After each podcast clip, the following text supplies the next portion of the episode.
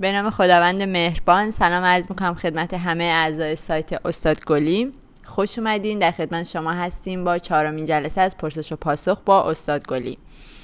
سوالات تعدادشون خیلی زیاده. می‌دونم شاید به خیلی هاشون نرسیم. من از همینجا به نوبه خودم معذرت می‌خوام چون واقعا تایممون محدوده و سوالایی رو بیشتر استاد انتخاب کردن که بیشتر می‌تونه کار بچه ها رو را بندازه. یعنی در حد این باشه که واقعا مشکلشون رو با یه جواب دادن حل کنه در غیر این صورت بقیهش خودشون توضیح میدن براتون. خب شروع می‌کنیم با سوال نگار.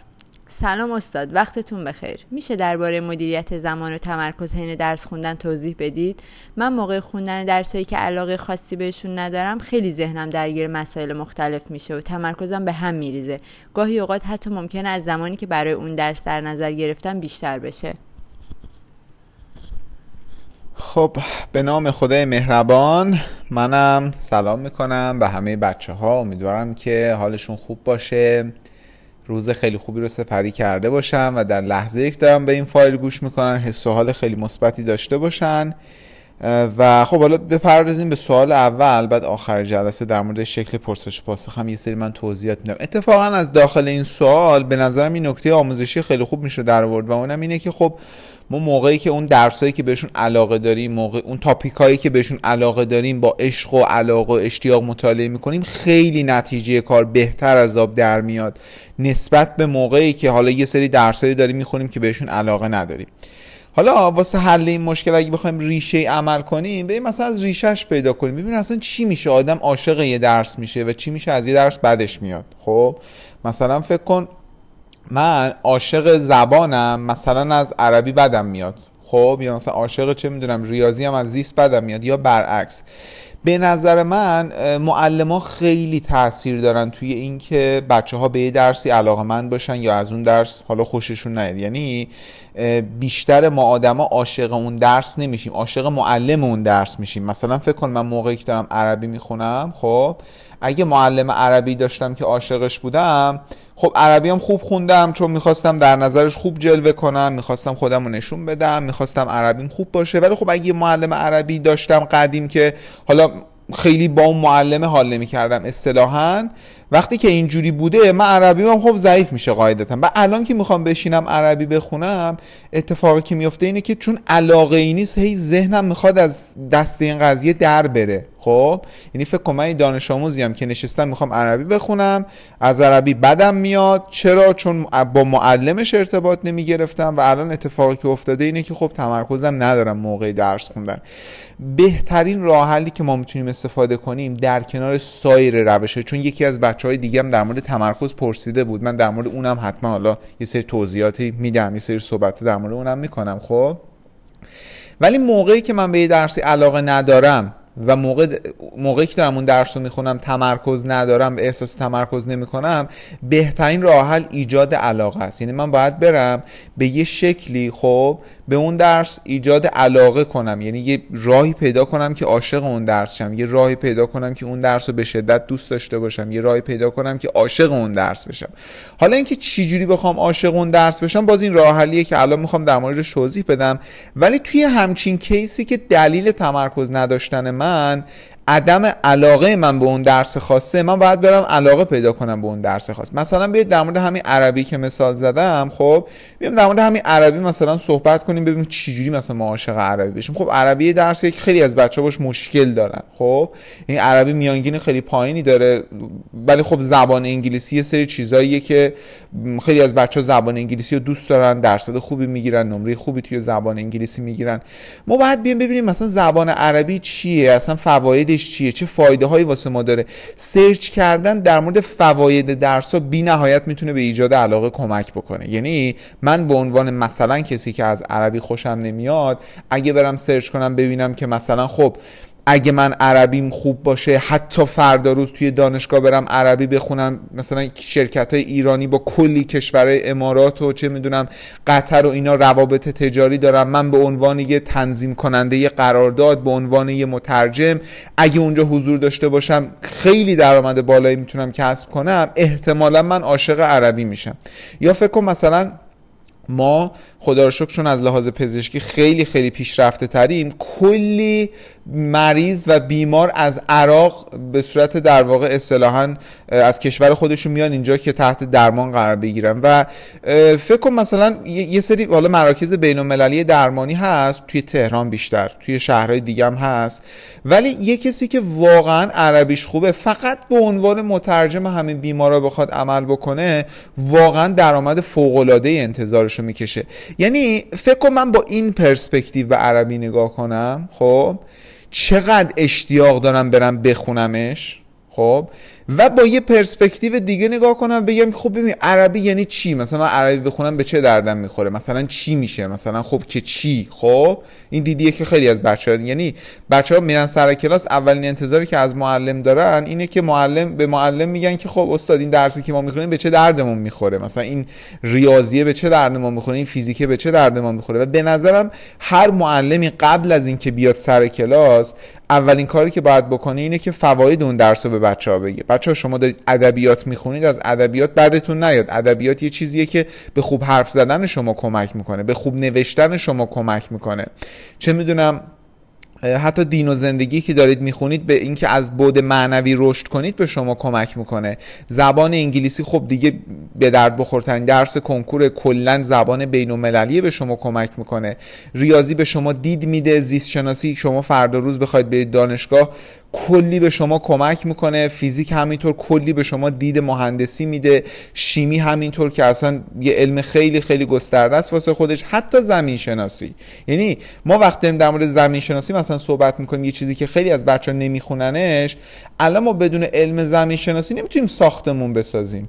چون اون زمین شناس است که میاد مثلا فرض کنید که میاد می‌خوای یه ساختمون درست کنی اون زمین شناس است که میاد خاک و میسنجه یا مثلا چه می‌دونم می‌خوای تونل بزنی می‌خوای چه می‌دونم چاه نفت بزنی می‌خوای هزاران هزار کار بکنی اون زمین شناس است که میاد کمک می‌کنه. یا تمام مشاغل یعنی دیگه اینو ما می‌تونیم تعمین بدیم به همه درس ها به همه رشته دانشگاهی.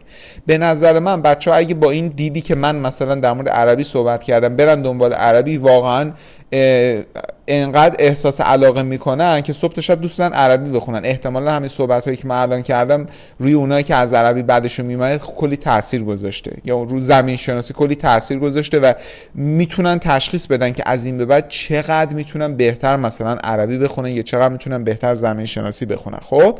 ولی کلا بچه ها باید بدونن اینو که با عشق و علاقه میشه توی درس ها موفق من اگه از یه درسی بدم بیاد یا کلا اگه از درس خوندم بدم بیاد نمی‌تونم نتیجه بگیرم. من باید عاشق کتاب باشم باید کتاب دوست داشته باشم. موقعی که عاشق کتابم کتاب دوست دارم و اون درس خاص رو دوست دارم میرم صد درصد می‌زنم. اگه من از کتاب بدم بیاد و چه می‌دونم به زور مشاور و پدر مادر و معلم و برو بچه درستو بخون و این درس رو حتما بخون و پس چی شد این گزارش کار نفرستادی و اینجوری فایده نداره واقعا. من با اون علاقه و اون میل شخصی و اون میل قلبی باید برم درس بخونم و با این روش که یاد دادم بچه ها می‌تونن تولید انگیزه بکنن و تولید علاقه بکنن و در واقع کلی می‌تونه بهشون کمک کنه. در واقع یه جوری انگیزه باعث تمرکزم میشه که اون انگیزه هم تا حد زیادی از همون علاقه میاد. این یه بودشه. بود دیگه در مورد بحث تمرکز توی درس خوندن حواس پرتیه که حواس پرتی من خیلی جا در موردش صحبت کردم. حواس پرتی خب یه عامل درونی داره یه عامل بیرونی داره. عوامل درونی حواس پرتی عوامل فکری بیشتر. مثلا فکر کن من با دوستم جر و بحث کردم. مثلا الان فکرش نمی‌ذاره درس بخونم. درس خوندنم یه چیز فکریه. خب یعنی درس خوندن یه چیزیه که من فکرم جمع نباشه. نمی‌تونم تمرکز کنم. سر کلاس نشستن یه موضوع ذهنیه. مثلا فکر کن چه می‌دونم من, من مثلا با دختر خالم بحثم شده اون یه حرفی گفته من یه حرفی گفتم این تا یه هفته نمی‌ذاره من رو یه موضوعی تمرکز کنم. مخصوصا بچههایی که ذهن سطحی دارن خیلی اذیتشون می‌کنه. یه فکر کن مثلا من مثلا خبر ازدواج یه بازیگر رو امروز شنیدم. مثلا فلانی با فلانی ازدواج کرده. خب من تا مدت ها میشنم به این فکر می‌کنم. یا مثلا من رفتم یه پستی تو اینستاگرام دیدم یه کامنتی زیرش خوندم تا مدت ها به این فکر می‌کنم. نمی‌ذاره درس بخونم. مثلا قطعا اینستاگرام جذابتر واسه ذهن از کتاب. خب؟ این عامل درونیه. یه سری عوامل بیرونی هم داره. مثلا فکر کن سرصدای محیط. مثلا در باز و بسته میشه چه می‌دونم مثلا خواهر کوچیکم میاد سر صدا می‌کنه. برادر کوچیکم ساختمون سازی هست مثلا بغلمون. و اینا عواملیه که باعث حواس پرتی میشه. عوامل درونی و من مفصل توی کتاب ذهن حاضر در موردش صحبت کردم. و کامل یه سری تمرین رو دادم که اگه بچه این تمرین رو بشینن انجام بدن چون ما می‌خوایم مغزمون رو قوی کنیم. برای اینکه مغزمون رو قوی کنیم اولین کاری که باید بکنیم اینه که جلوی یه سری اطلاعات به درد نخوری که وارد ذهن ما میشه باید جلوی اون اطلاعات رو بگیریم. اوکی این اولین راهه برای اینکه عوامل درونی بخوایم از بین ببریم. یعنی فکر کن من اگه الان دارم موزیک منفی گوش می‌کنم فیلم منفی می‌بینم اینستاگرام گردی می‌کنم و چه هر چیزی شبیه این خب صبح تا شب دارم با مامانم مثلا غیبت اینو اونو می‌کنم این به من اجازه نمیده تمرکز داشته باشم. درسته؟ اولین کاری که باید بکنم قطع ایناست و بعد باید بیام رو ذهن خودم کار کنم. رو ذهن خودم کار کنم یعنی اینکه تمرین کنم. چی چه تمرینی انجام بدم؟ تمرینات ذهنی بازی های فکری بازی های تمرکز که من میگم یه کتاب مخصوص واسش نوشتم ذهن حاضر اونجا کلی تمرین دادم. بچه حتما می‌تونن اون کتاب رو چک بکنن. تمرینات فوق العاده ای داره. برای حواس پرتی و افزایش تمرکز و کلا قوه توجه و در مورد عوامل بیرونی حواس پرتی مثل سرصدای محیط خب بهترین کاری که می‌تونن بکنن اینه که گوشبند بذارن هنسفری بذارن با موزیک بی کلام درس بخونن خیلی می‌تونه بهشون کمک کنه. خیلی مبحث گسترده تمرکز. واقعا مثلا توی یه جلسه پرسش و پاسخ نمیشه نشست صحبت کرد. میشه ساعت ها من ساعت ها می‌تونم در مورد تمرکز حرف بزنم. خب؟ ولی حالا برسیم به سوال بقیه بچه ها ولی خب تا جایی که تونستم انصافا این قضیه رو عالی توضیح دادم. شاید فایل امروز هم یه طولانی بشه ولی خب بهتر اینه که سوال بچه ها کامل جواب داده بشه. یکی از استدلالای ما که سوال رو گزینش می‌کنیم اینه که مثلا 4 5 تا سوال می‌ذاریم ولی همون 4 5 تا سوال سوال همست در واقع تمرکز سوال همست خب؟ ولی اون 4 5 تا سوال عالی جواب میدیم که واسه همه کاربردی باشه و همه بچه استفاده کنن. بریم سراغ سوال بعد. بله ممنونم ازتون. فاطمه پرسیده که سلام استاد از اونجایی که من همیشه به توضیحات و راه و روش های شما اطمینان دارم و گوش می‌کنم می‌خواستم همین اوایل شروع به درس خوندن بعضی بچه ها راجع به تستا و انواع تست توضیح بدین که فرقشون چیه چجوری بزنیم کی بزنیم. کلی اسم دارن و من واقعا گیج شدم. مثلا تستای آموزشی زماندار نشاندار اختصاصی تسلط سنجشی ترکیبی مروری مفهومی در حالی که کتابای تست فقط تست دارن و دیگه نزدن که این تست از چه بخشیه. مثلا آموزشی سنجشی و کلا خب من همیشه این مثال می‌زنم واسه بچه ها و حالا بهشون توضیح میدم. به نظر من کنکور خیلی قضیه پیچیده ای نیست. خب یعنی کنکور یه چیزی نیست که مثلا ما بگیم که حالا rocket science یا به قول خارجه یه چیز خیلی پیچیده است و یه چیز خیلی عجیب و غریبه. کنکور خیلی خیلی سیمپله. خب سیمپله ولی ایزی نیست. حالا در موردش با هم دیگه صحبت می‌کنیم. کنکور خیلی قضیه ساده ایه یعنی یه چیزیه که مثل دویدن میمونه. من همیشه این مثال می‌زنم برای بچه ها دویدن همه می‌دونن چیه. دویدن از بچه 6 ساله گرفتی یا تا پیرمرد 100 ساله خب همه می‌دونن که دویدن چیه. مثلا چجوری بدویم اما این که دیگه یکی بیاد مثلا 5 کیلومتر پشت سر هم بدوه یکی بیاد یک کیلومتر بدوه یکی بیاد مثلا 45 کیلومتر ماراتون بدوه. این دیگه به اون شرایط اون آدم بستگی داره. خب؟ و ما در مورد کنکور هم همینجوری. یعنی بچه ها کنکور یه قضیه مثلا میگم راکت ساینس نیست یه قضیه پیچیده نیست. کنکور یه امتحانه مثل تمام امتحانایی که شما تا الان دادید شما درس می‌خونید سوال حل می‌کنید تمرین حل می‌کنید. و اتفاقی که میفته اینه که میید سر جلسه و اون سوالا رو جواب می‌دید و دست آخر هم نتیجه که می‌خواید می‌گیرید. درسته یه سری چیزها هست. حالا ما اومدیم ساختیم مثلا توافقی گفتیم بله مثلا این روش سه روزیه باره این روش مثلا ضرب در منهاست این روش فلانه این روش بهمانه. اما کل داستان خیلی ساده است. یعنی من دوست دارم شما اون اصل داستان رو درک بکنید بعد در مورد این تستا میام با هم دیگه صحبت می‌کنیم. آقا اصل داستان اینه که من میام درس می‌خونم واسه اون درسایی که خوندم یه سری تمرینات حل می‌کنم و مرور می‌کنم. همون کاری که از اول ابتدایی انجام دادم. یعنی بچه ها بعضی موقع ها انقدر که از کنکور میترسن انقدر که کنکور واسهشون عجیب و غریب جلوه می‌کنه من واقعا تعجب می‌کنم. خب میگم بابا مثلا تو دوازده سال درس خوندی یازده سال دوازده سال امتحان دادی امتحان مدرسه دادی کنکور یه امتحان مثل همه اونا. خب؟ ما میگم تست آموزشی داریم و تست زماندار. دو تا مدل اصلی که در موردش صحبت می‌کنیم. حالا تست مروری اینام هست که در موردش الان صحبت می‌کنم. ولی من خیلی دوست دارم بچه ها قضیه رو ساده بگیرن. سختش نکنم پیچیدش نکنم وقتی دارم میگن کنکور نگن کنکور. بگن کنکور. یه چیز کاملا ساده و سیمپل که می‌خونی تست می‌زنی مرور می‌کنی و میری سر جلسه و اگه بلد بودی سوالای کنکور رو جواب میدی اگه بلدم نبودی خب جواب نمیدی دیگه. یه چیزی شبیه همینه دیگه.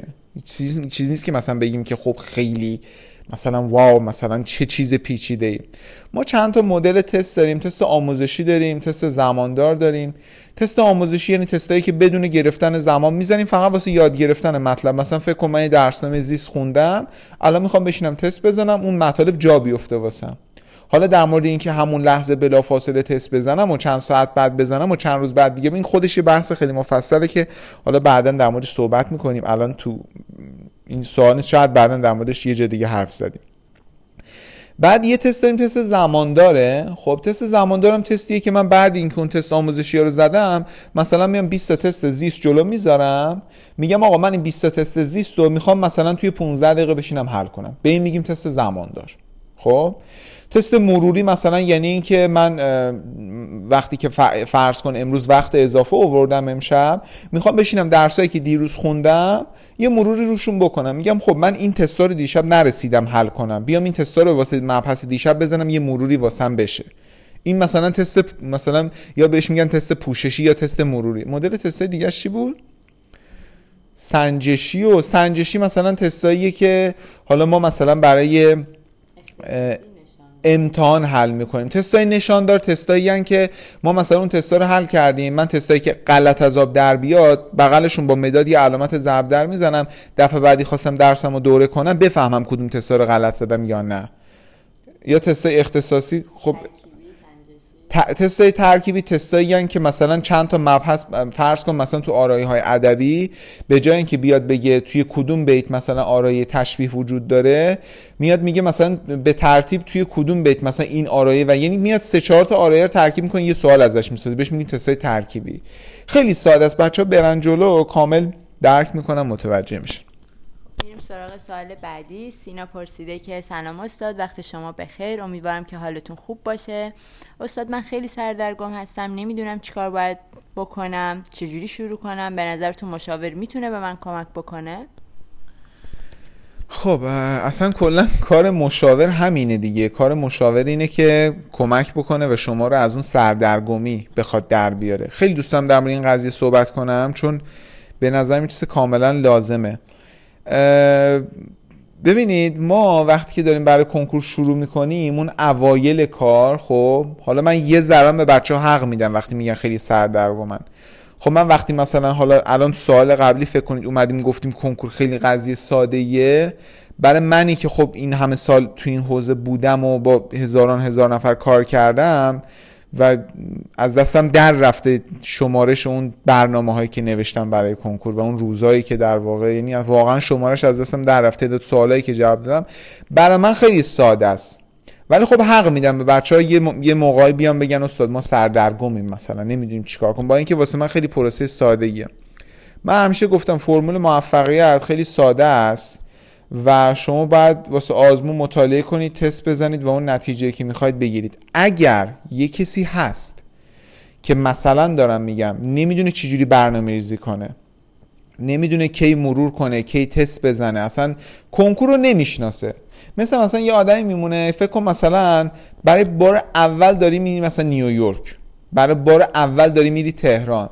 خب منطق حکم می‌کنه. اگه بار اول داری میری تهران با یکی که قبلا رفته تهران همسفر بشی مثلا اون تهران رو بهت بشناسونه. مثلا داری میری نیویورک بهتره که خب اولین بارت داری میری نیویورک بهتره یکی بیاد دنبالت. مثلا اگه فامیلی چیز داری بهت نشون بده اونجا رو. یعنی من به قول کتاب های مشاوره مشاور مثل یه آدمیه که حالا خیلی فکر می‌کنم مشاور کسیه که مسیر رو به تو نشون میده. نه اینجوری نیست. مشاور دست تو رو می‌گیره و با همدیگه مسیر رو کشف می‌کنید. خب؟ یعنی مثلا فکر کن یه دانش آموز که میاد تو حوزه کنکور می‌خواد کنکور رو بشناسه می‌خواد ببینه آزمون چیه تست چیه برنامه‌ریزی چیه اصلا چجوری موفق شه چجوری به پزشکی برسه و همه اینا که خیلی ممکنه پیچیده باشه. مشاور ممکنه و می‌تونه بیاد مثلا بهش بگه این کارو کن و این کارو کن و این کارو کن. ولی دیدی که من همیشه داشتم این بودی که میگم من دست دانش آموز می‌گیرم با همدیگه این مسیر رو میریم و حتی خیلی موقع وظایف رو به دوش دانش آموزم میندازم. میگم خب تو هم باید کار کنی اینجوری نیست که مثلا تو بگی خب آره من صرفا مشاور گرفتم. بعد مثلا مشاور گرفتم دیگه. خیلی دیده خیلی خیلی از بچه که مثلا فکر می‌کنن خب من کلاس ثبت نام کردم دیویدی خریدم مشاوری گرفتم و کتابم خریدم مثلا معلم ریاضیم قراره به جای من درس بخونه. شاید خیلی بگن نه ما اینجوری فکر نمی‌کنم ولی ناخودآگاه همچین فکری دارن. یعنی میرن سر کلاس ریاضی برمیگردن خونه تمرین نمی‌کنن ریاضی و چون فکر می‌کنن رفتن سر کلاس ریاضی. یا مشاوره می‌گیرن برنامه می‌گیرن برنامه رو اجرا نمی‌کنن گزارشکار نمیفرستن به حرف گوش نمی‌کنن. چون فکر می‌کنن صرفا مشاور گرفتن پس حتما باید یه اتفاق بیفته. خب؟ مشاور دست شما رو می‌گیره تو این مسیر حرکت می‌کنین و کشف می‌کنین. راه به شما نشون میده. مثلا چه می‌دونم چاله رو میگه چاهو میگه میگه این, این کار اشتباهه این کار درسته. من خودم اگه دانش آموز بودم حتما می اومدم از تجربه مشاور استفاده می کردم دلیلش هم اینه که خیلی واقعا زمان و انرژی هدر میره. یعنی هم از لحاظ زمانی و هم از لحاظ پولی. اتفاقی که میفته اینه که مثلا خیلی از بچه ها میان سه ماه چهار ماه درس می‌خونن. تازه بعد سه چهار ماه می‌فهمن کلا داشتن اشتباه درس میخوندن. یعنی فکر کن مثلا یه دانش آموز یه داوطلب بیاد سه ماه درس بخونه مثال این یه مثال خیلی کوچیکه. مثلا فکر کن سه ماه درس بخونه مرور نکنه. خب این درس خوندن فایده ای نداره. همه ما می‌دونیم درس خوندن بدون مرور فایده ای نداره. یا فکر کن سه ماه چهار ماه درس بخونه تست نزنه. روزی سی چل تا تست بزنه. خب این سه چهار ماهش کلا هدر رفته. خب؟ به خاطر ندونستن همین یه قانون ساده که اگر من می‌خوام تو کنکور موفق شم باید تست زیاد بزنم مرور زیاد بکنم. این چیزیه که من میگم ولی خیلی از بچه ها باز متاسفانه فراموش می‌کنن و اصطلاحا بهش عمل نمی‌کنن. ولی کلا این بحثا رو گفتم بگم که بله مشاور 100 درصد کمک می‌کنه. اگر مشاور دلسوز باشه اگر مشاور واقعا هدفش پیشرفت شما باشه نه تنها تو حوزه کنکور تو همه زمینه ها اگه خواست ازدواج کنید اشکال نداره برید مشاوره ازدواج بگیرید. اگه چه می‌دونم مشکل هر چی داشتید. ورزش خواستید بکنید برید با مربی ورزش کنید. مشاوره ورزشی از مربی بگیرید. رژیم خواستید بگیرید برید از متخصص تغذیه برنامه تغذیه بگیرید. مثلا نشینید اقدس خانم گفته مثلا اینو بخوری لاغر میشی اینو بخوری چاق میشی. آدم تو هر کاری میره سمت متخصص اون کار ازش کمک می‌گیره. یه عده هستن تو این کشور که توی یه سری زمین ها درس خوندن. من سرما بخورم میرم کجا پیش پزشک. من می‌خوام ورزش کنم میرم کجا؟ میرم پیش یه کسی که متخصص این کاره. من چه می‌دونم؟ مثلا فکر کن می‌خوام یه حرکتی بزنم یه کاری کنم میرم از اون کسی که این کارو کرده الگو می‌گیرم کمک می‌گیرم مشاوره می‌گیرم مشورت می‌گیرم و این چیزیه که به نظرم دیر یا زود همه ما باید بهش برسیم و قطعا بله مشاور می‌تونه به شما کمک بکنه برای اینکه از سردرگمی بیاد بیرون و مشاور میاد هر روز به شما میگه. یعنی من خودم تو برنامه که واسه بچه‌ها می‌نویسم هر روز مشخص می‌کنم. یعنی فرض کن شاگرد شاگرد من. امروز صبح از خواب بیدار شده خب می‌دونسته بعد چی کار کنه. انقدر درسنامه زیست بخونه انقدر تست بزنه انقدر آموزشی انقدر زماندار یه لازم نیست به این فکر کنه که وای خدای من من الان چیکار کنم؟ یه هفته بعد قرار چیکار کنم؟ یه ماه بعد قرار چیکار کنم؟ عید قرار چیکار کنم؟ هر روز خورد شده. امروز تو تو این مثلا لحظه وظیفت اینه و خب اون نقشه راه قدم به قدمی که در اختیارشون گذاشته میشه اون بار بزرگ برنامه‌ریزی از رو دوششون برمیداره و اینا دیگه فقط با آرامش تمام به درس خوندن می‌پردازن و می‌تونن مطمئن باشن اون برنامه که اجرا می‌کنن می‌تونه واسهشون موفقیت آمیز باشه. مرسی ازتون. من اینجا یه نکته دیگه رو اشاره بکنم. اینکه مشاورشون رو باور بکنن. یا اصلا اول باید مشاورت رو باور بکنی بعد بری سمتش. خیلی از بچه ها رو می‌بینم من واقعا تعجب می‌کنم. مثلا مشاور گرفتن بعد خب تو وقتی یه مشاور گرفتی هزینه کردی بالاخره پدر مادرت اعتماد کردن در این هزینه رو برای تو می‌کنن. مثلا من خیلی از سوال بچه ها رو مثلا میخوندم سوال سایت ها مثلا اومده بودن پرسیده بودن که آره ما مشاورمون مثلا اینجوری گفته مثلا ما اینجوری کنیم بهتر نیست یا مثلا این سوالا داره می‌پرسه. انگار مثلا خب برو از مشاورت بپرس. اصلا توی که مشاور داری چرا چرا هنوز دنبال مشاوری؟ یا تجدید نظر بکن توی داشتن مشاورت توی انتخاب مشاورت با دقت بیشتری انتخابش بکن و وقتی که انتخابش کردی باورش کن و پیش برو با اون برنامه. اینجوری نباشه که مثل اینه که یکی بهش مثلا مثلا به یه بچه مثلا یه کادایی بدی مثلا یه عروسکی بدی ولی همش چشش به مال بقیه باشه. در حالی که مال خودش شاید خیلی بهتره. خب تو برو از اون استفاده بکن. خب اگه خوب نبود یه ماه برنامهشو بگیر. ببین چه جوریه. اگه دیدی باش okay اگه دیدی okay نیستی یا مثلا بی احترامی به اون یکی مشاورم هست واقعا. که مثلا من آره مثلا از ایشون این سوالا رو پرسیدم یه جواب دیگه داد مثلا اومدم دوباره دارم از شما می‌پرسم. این به نظرم کار درستی نیست. خیلی از بچه ها باید تجدید نظر بکنن توی این سوالاشون. منم خیلی به این مسئله برخوردم. یعنی فکر کن مثلا یه اومدن دقیقا یه همچین کامنتی گرفتم مثلا دانش آموز من به من گفته استاد من از مشاور شماره یک یه سوالی پرسیدم این جوابو داد. بعد رفتم پیش مشاور شماره دو و این جوابو داد. حالا شما به عنوان مشاور سوم نظرتون چیه در مورد این قضیه؟ من میگم بابا اولا که من یه عادتی که دارم فکر می‌کنم عادت خیلی خوبی هم هست و همیشه این عادت رو حفظ کردم اینه که کلا رو نظر بقیه نظر نمیدم.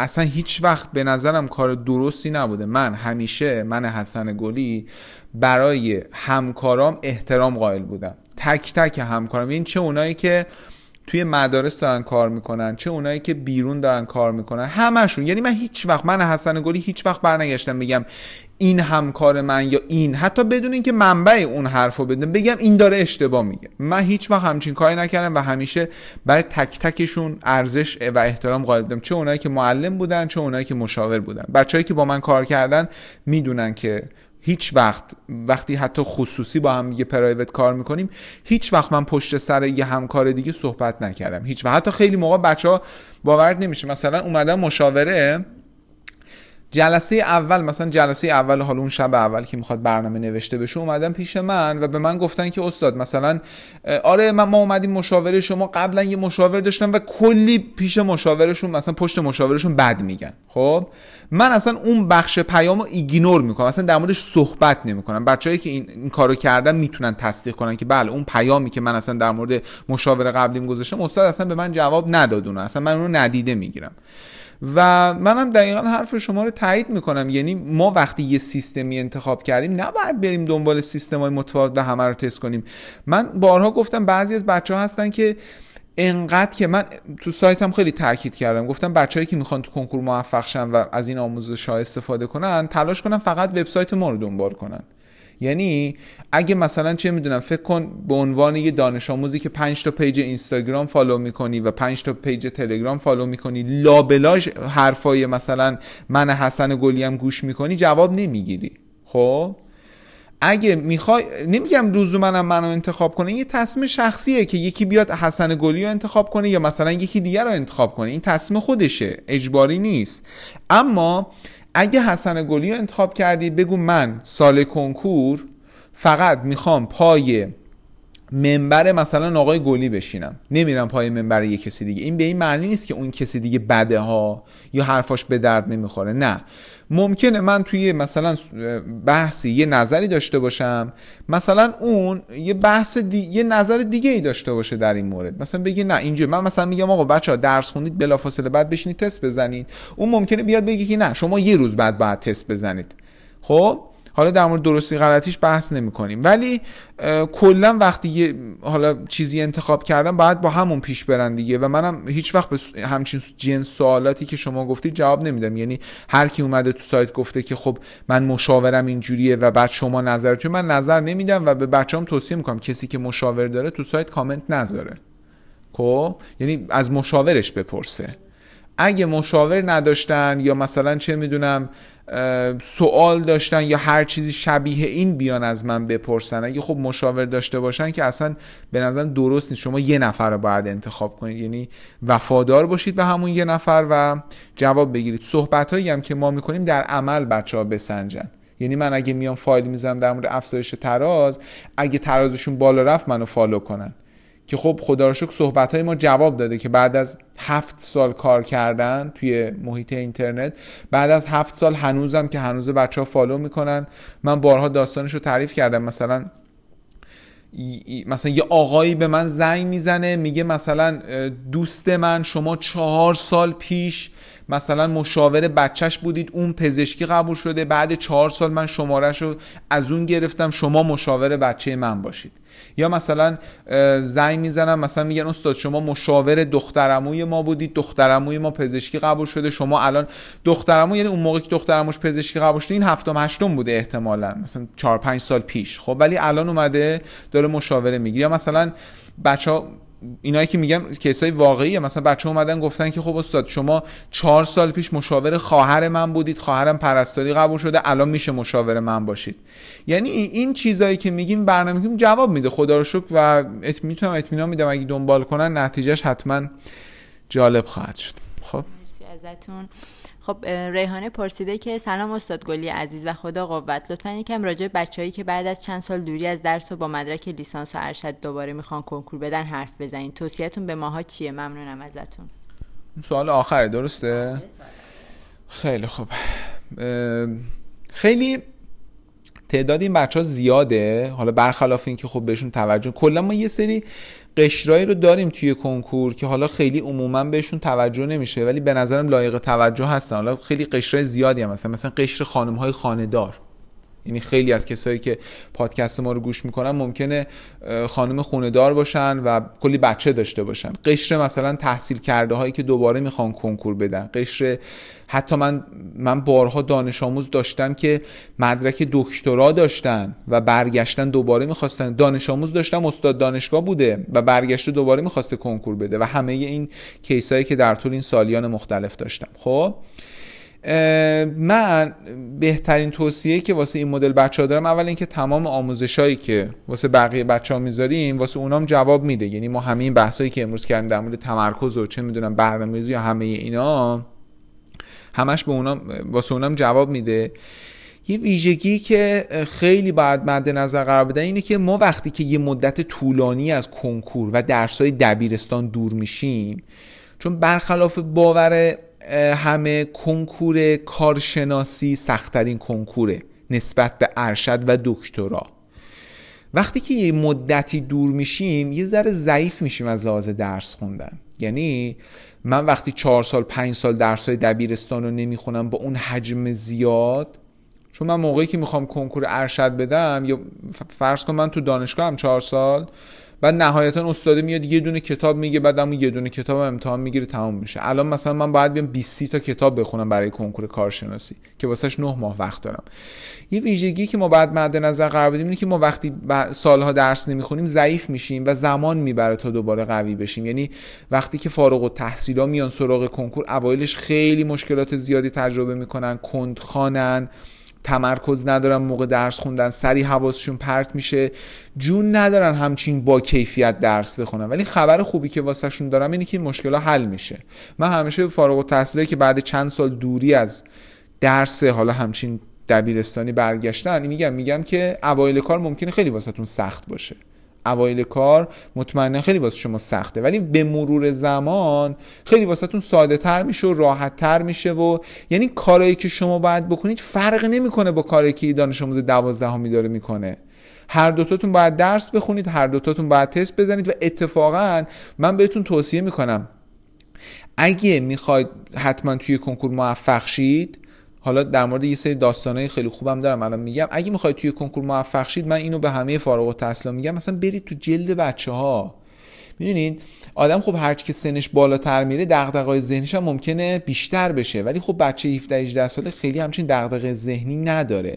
برید تو جلد بچه همون کاری که بچه ها می‌کنن شما بکنید.